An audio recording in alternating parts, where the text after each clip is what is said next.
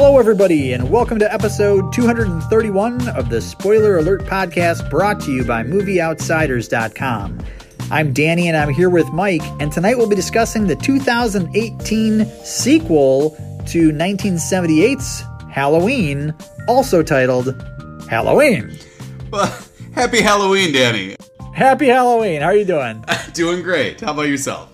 I'm doing awesome. Do you get into Halloween? No. Do you guys... It's not like I don't get into it. I really appreciate this time of year. I enjoy the fall. I think that Halloween is a lot of fun for our kids. The kids certainly get jazzed about it and excited. We put up some decorations at home, but I'm such a Scrooge about Halloween in that I never get a costume. And inevitably we get invited to some party that should be fun, and I just end up pissy because I've got to wear the Where's Waldo costume again. Like, and everybody there is going to be dressed as a great Saturday Night Live character, something really or something edgy and current and funny, and or they put really creative. Yeah, they've been working on it for months. Not me, no. Yeah. So, but you're also such a fan of the Christmas holiday season that, like, November 1st, you go full into holiday music, right? We are going to be reviewing nothing but holiday movies for two solid months. It's going to be great.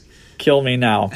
Well, hey, I'm excited to talk about this movie with you. We had a great experience seeing this film. We got to see it together, and we went back to Flix Brewhouse in Madison, Wisconsin, and they had an awesome event on opening night where they actually screened the original Halloween on the big screen, followed by this new sequel.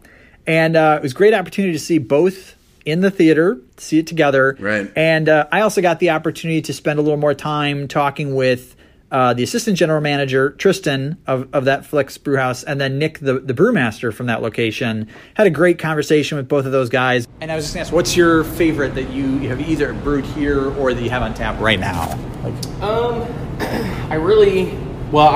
I'm proud of Boom Six, so that's, one of my favorites, but...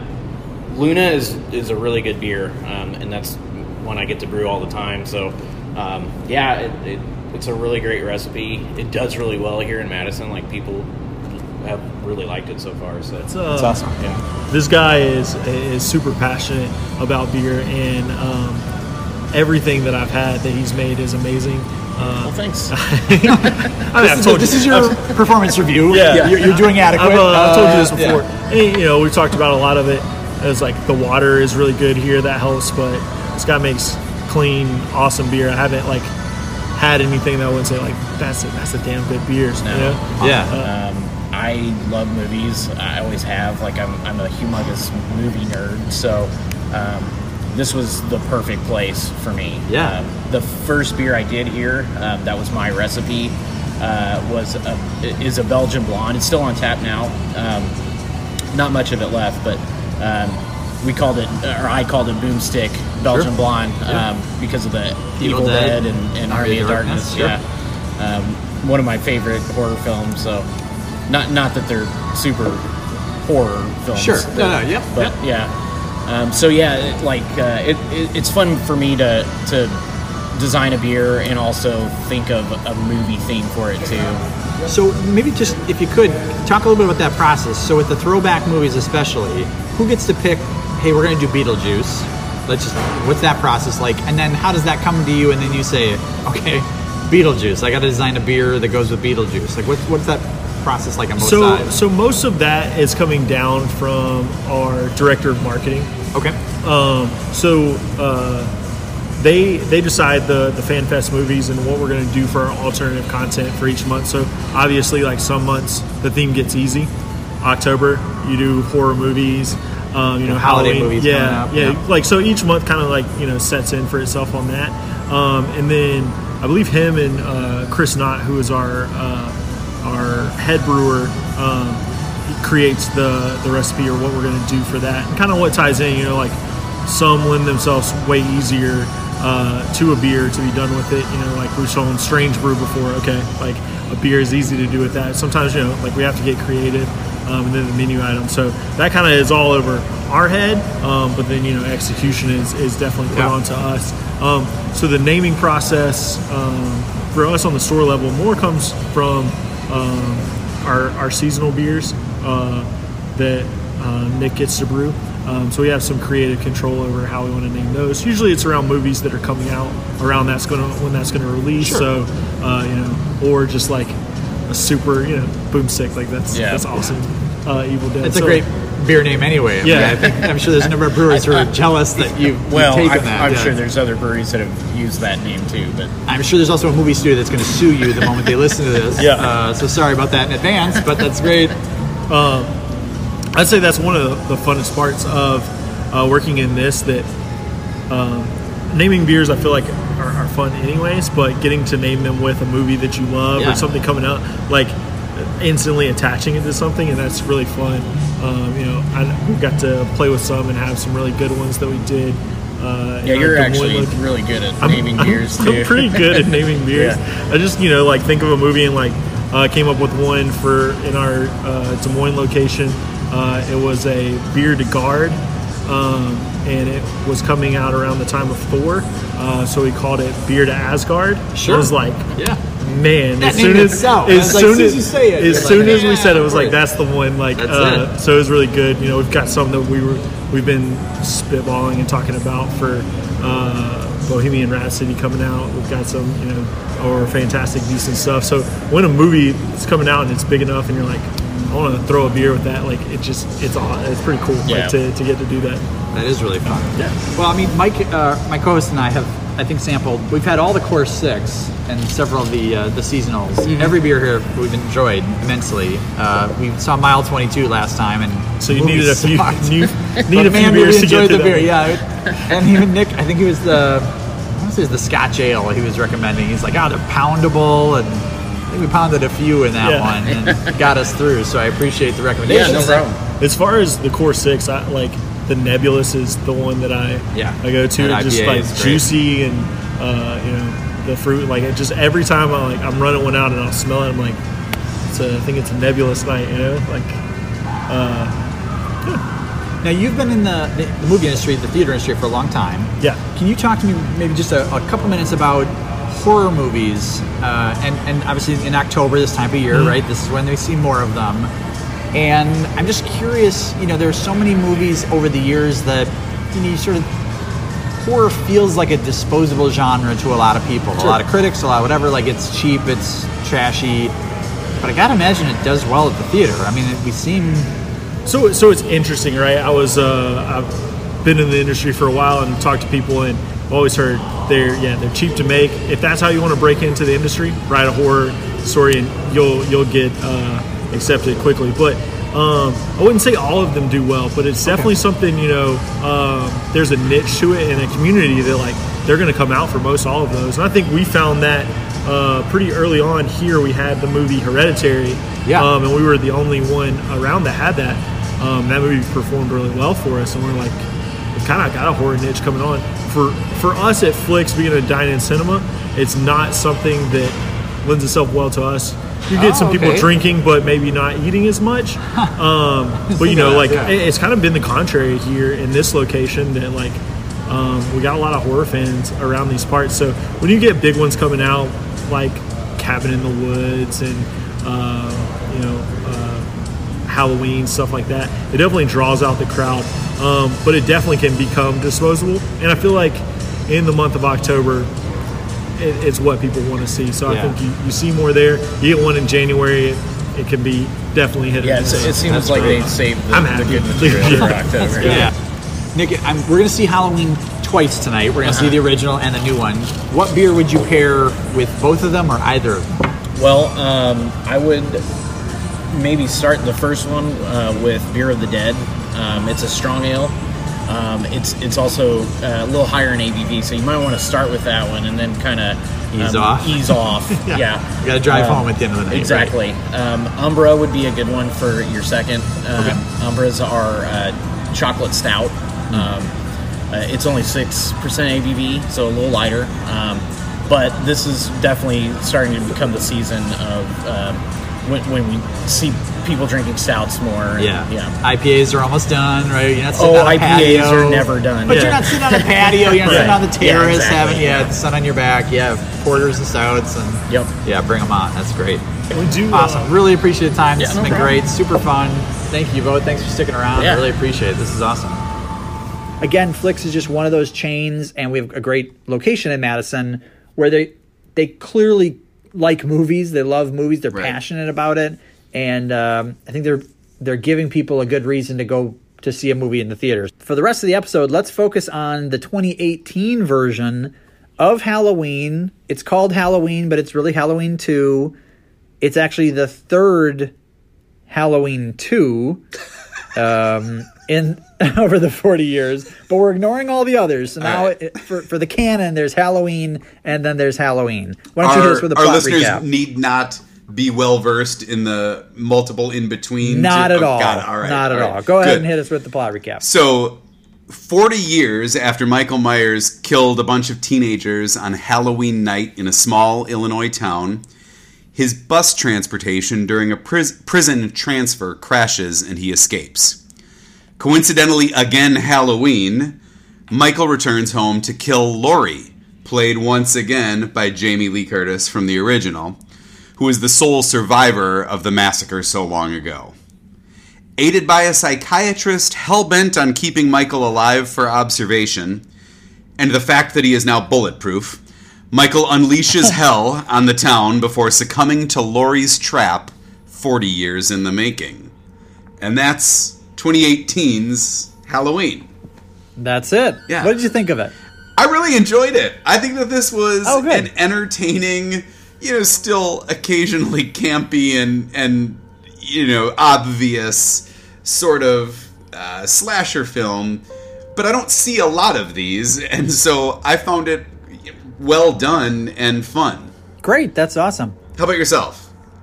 You know, there are parts of it I really enjoyed, and I like scary movies, and I actually grew up watching a lot of slasher films in my teenage years, so I was a big Nightmare on Elm Street fan, a lot of the Freddy Krueger movies. Friday the 13th, they were okay. Halloween was okay. But the thing I liked about Michael Myers, at least initially, was that he wasn't supernatural. He was just a psychotic, kind of an enigmatic specter of evil, right? A killing machine, but just a guy. Yeah. And I feel like certainly the end of the original and almost all of this one, unfortunately, I feel like they kind of amped up this, is he supernatural? And maybe he's something more than that. And I think that makes him less scary, in my opinion. Okay. Pardon my ignorance, but were Jason and Freddy supernatural, or were they just weird guys? They were. Yeah, okay, Freddy kills people in their dreams because he himself was already dead. Got it. And Jason was also a non-verbal slasher, but some of the sequels, Jason went to space. Jason got his head cut off, and then somehow like would grow back by the next sequel. All right. Yeah. So, but Michael Myers, at least again in the original, was just a really screwed up dude, you know. And I more think Hannibal Lecter than anything else. Yeah, really scary and oddly, like it's scary enough because it could happen because you could. Right. You know, there are people who are really damaged, and this is the nightmare, right? That this is what we're all worried about, that type of psychotic person. But then when they amp it up so much that it's like he can get hit by a car, and then by the time you get out of the car and you go to the front of the car, he's already gone.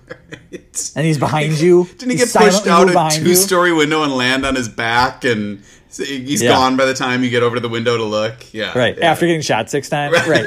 So it's sort of like, now wait a minute. I thought this was just a scary guy. So anyway, but this movie does have a lot of, it has some good humor. Mm-hmm. It has some good scares. The production values, even though it's only a $10 million budget, I thought it was a really good-looking slasher film. Agreed. And, it was fun to see Jamie Lee Curtis back in this role. She certainly sort of chewed the scenery. Oh, yeah. And it seemed like she enjoyed playing Laurie Strode again. For sure. Is it possible that Jamie Lee Curtis actually looked younger in this version of Halloween than in the 1978 version? It isn't, because she looks old. But I did write down when we saw the first one that she looked old in 1978. That's what I mean. Yeah. I mean, her haircut, it looked... Her hair color looked kind of gray back in 1978.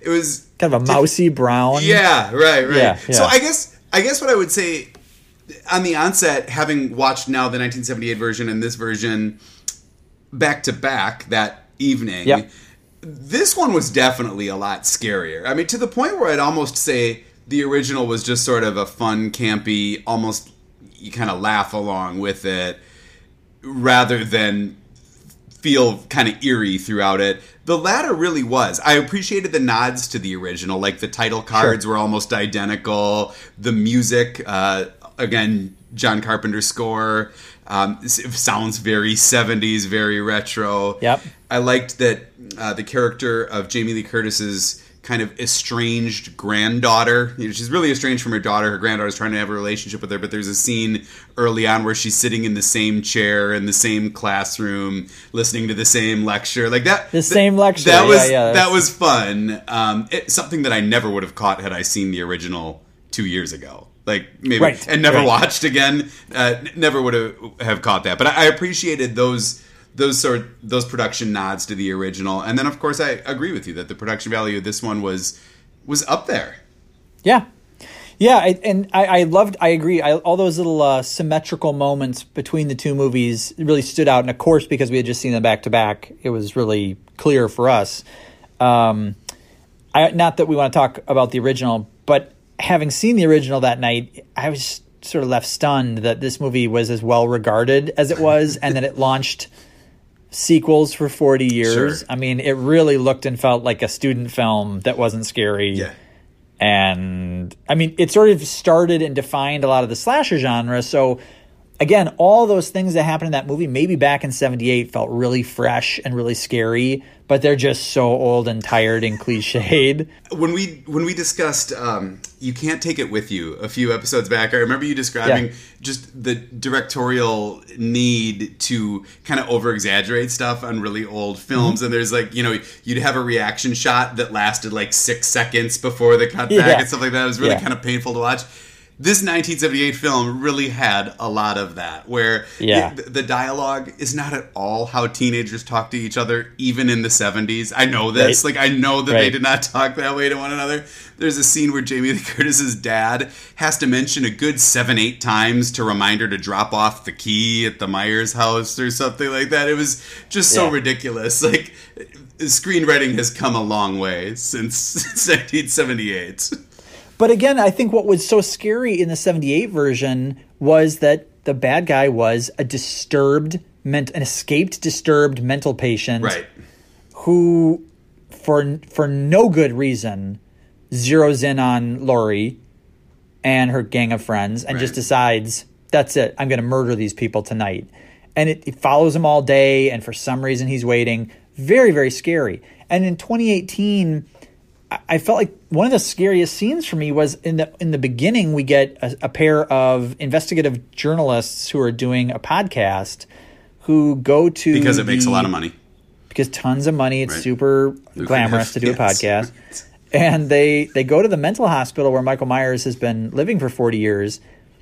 And he's just standing with his back to them out in the yard. And they pull the mask, his William Shatner mask out of the bag. Right. And... all the inmates just go nuts. And it is such an eerie...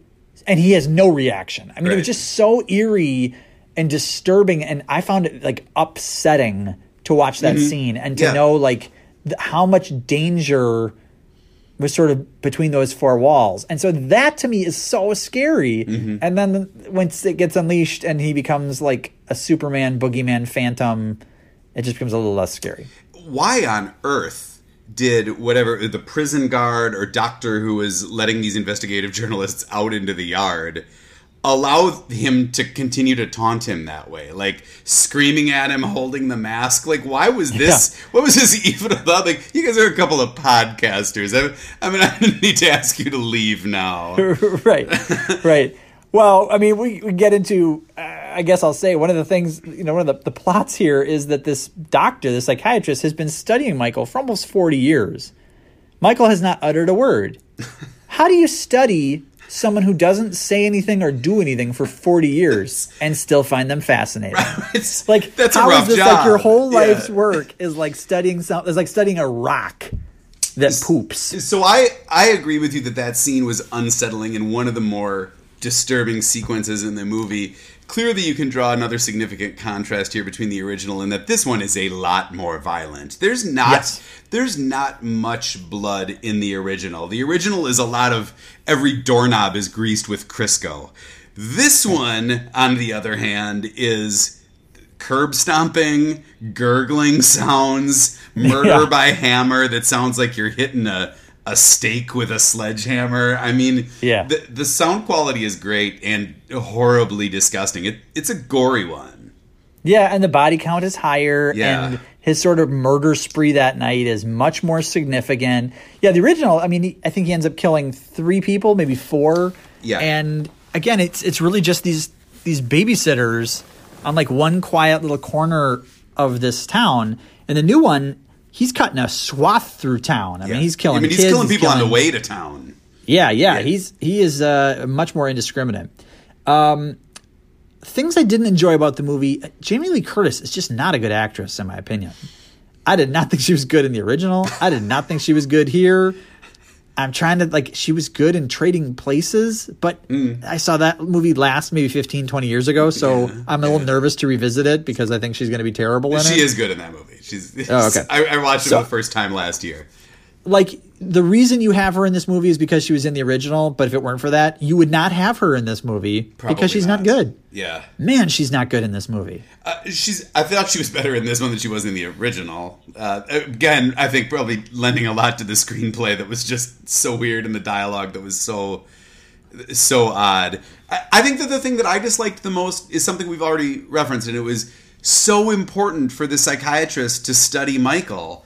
I mean, this psychiatrist is willing to kill others, to kill law enforcement in an effort to protect Michael for the sole purpose of continuing to study him. It's a huge plot point that I just don't get. Like, to your point, why? He doesn't say anything or do anything, right? What are you going to do with this information? You're not going to write a thesis and get published and win a Nobel Prize next year. You've got nothing. Right. Well, I mean, that's the whole thing. Like, I got it. Maybe it's just because it's the easiest job in the world. Like, you're Michael Myers, psychiatrist. You just sit there and look at him, and he looks at you for like 8 hours a day. Like, you can watch like Netflix in your office because he's not doing anything. So maybe it's just a sweet gig. It's a nice job. But I don't understand why this doctor and why Dr. Loomis in the original are so convinced that he's pure evil. Why? He hasn't said or done anything in 40 years. He just stands there. That's hard to say you're pure evil. Now, the bigger question is, why would you transport him 2 days before Halloween when he has a penchant for escaping and killing people on Halloween?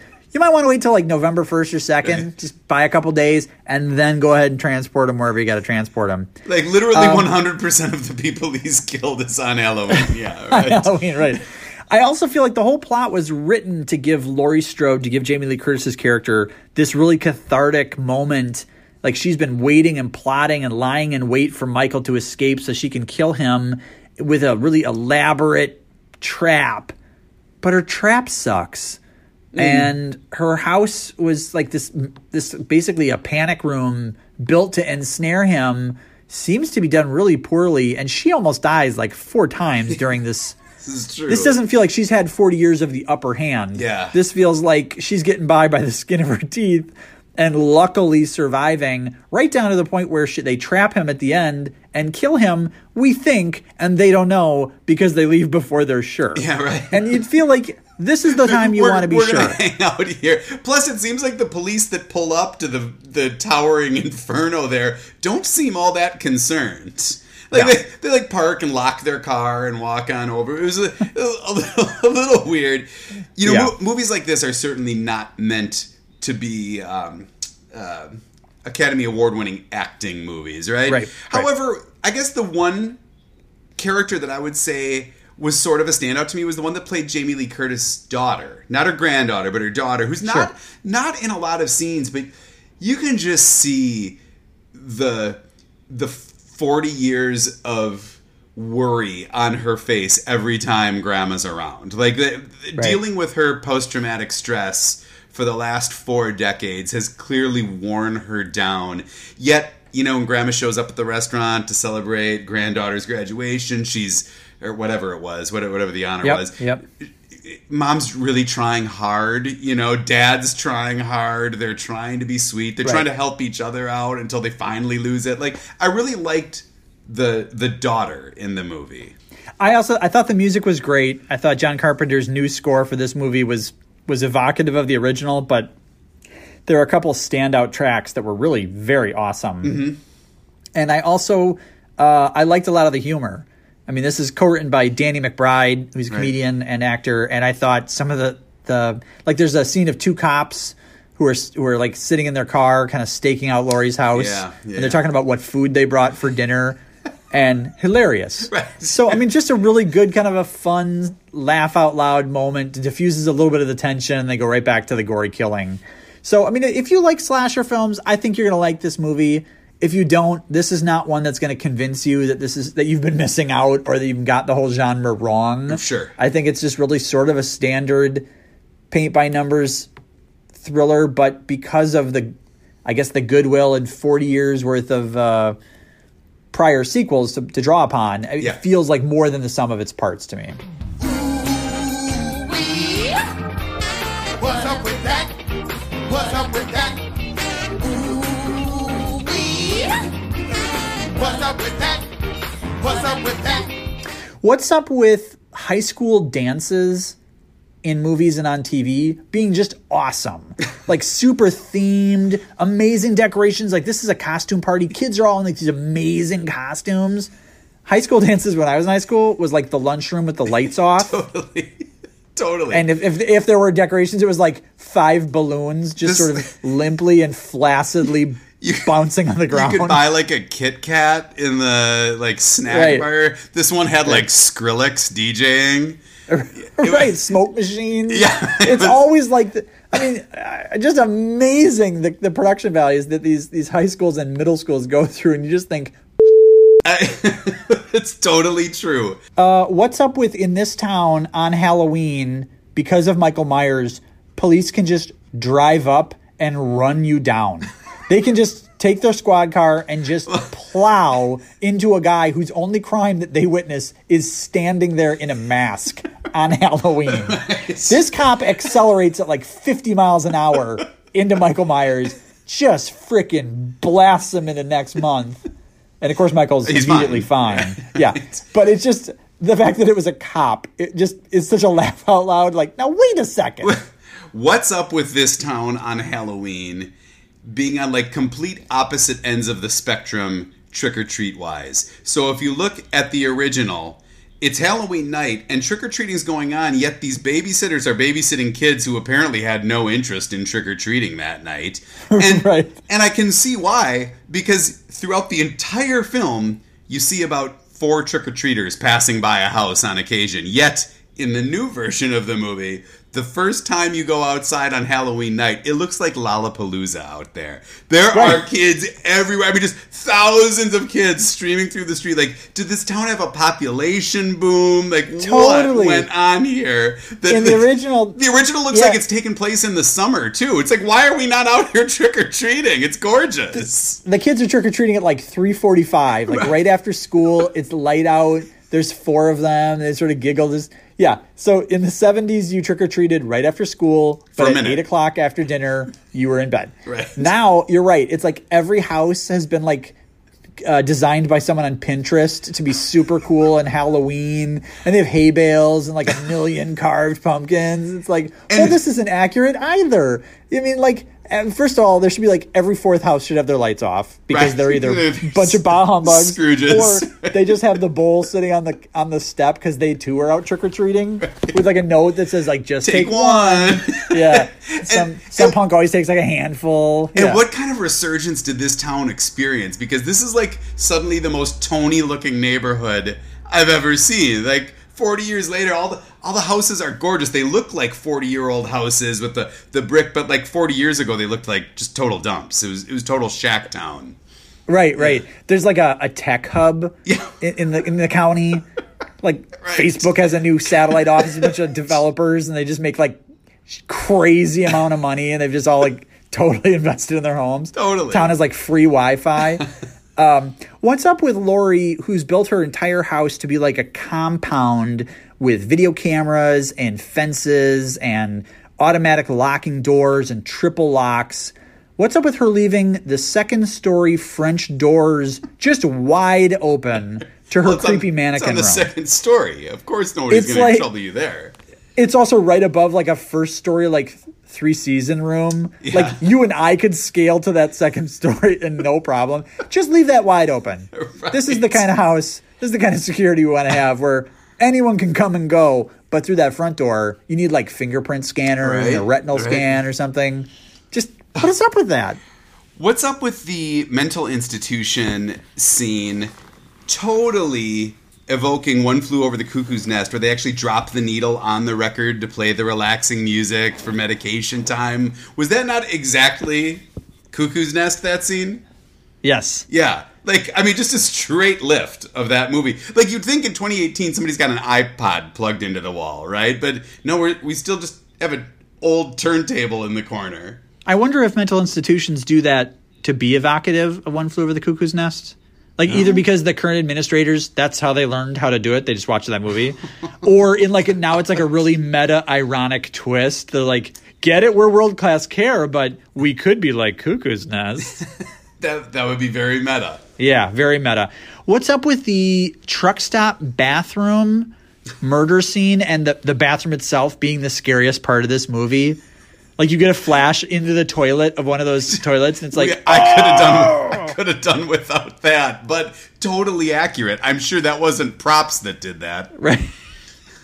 I mean, we get a scene of a person's head just being stomped upon, like to the fact that it's like a shattered pumpkin. And I still think the toilet shot was the grossest shot in this whole movie. When she's like trying to escape, climbing under the stall walls, going, like she touches it with her hand. You're like, You almost feel like you'd rather just die in the original one than put yourself through that. Just stay where you were. It'll be brief. Anything is better than crawling face first across that bathroom floor. That is just terrible. Mike, are you by any chance in the mood for 5 questions? Let's do it. All right. We've got 5 listener-submitted questions regarding Halloween. Thank you, listeners. Mike, question number 1. What is the scariest movie you've ever seen? I still am really terrified when I watch the James Cameron Aliens, the sequel to the original Alien. I found that one utterly terrifying. Maybe the movie 13, that was also pretty freaking scary. Both of those for different reasons entirely. Okay, fair enough. Yeah. Question number 2. John Carpenter is quoted in a recent issue of Entertainment Weekly guaranteeing that this new sequel will, quote, scare the shit out of you.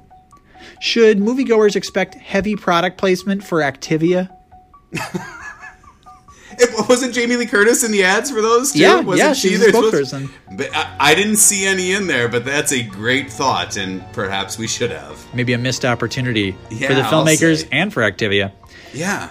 Question number 3. Is this story better for having eliminated the brother-sister relationship between Laurie and Michael Myers that was written into prior sequels?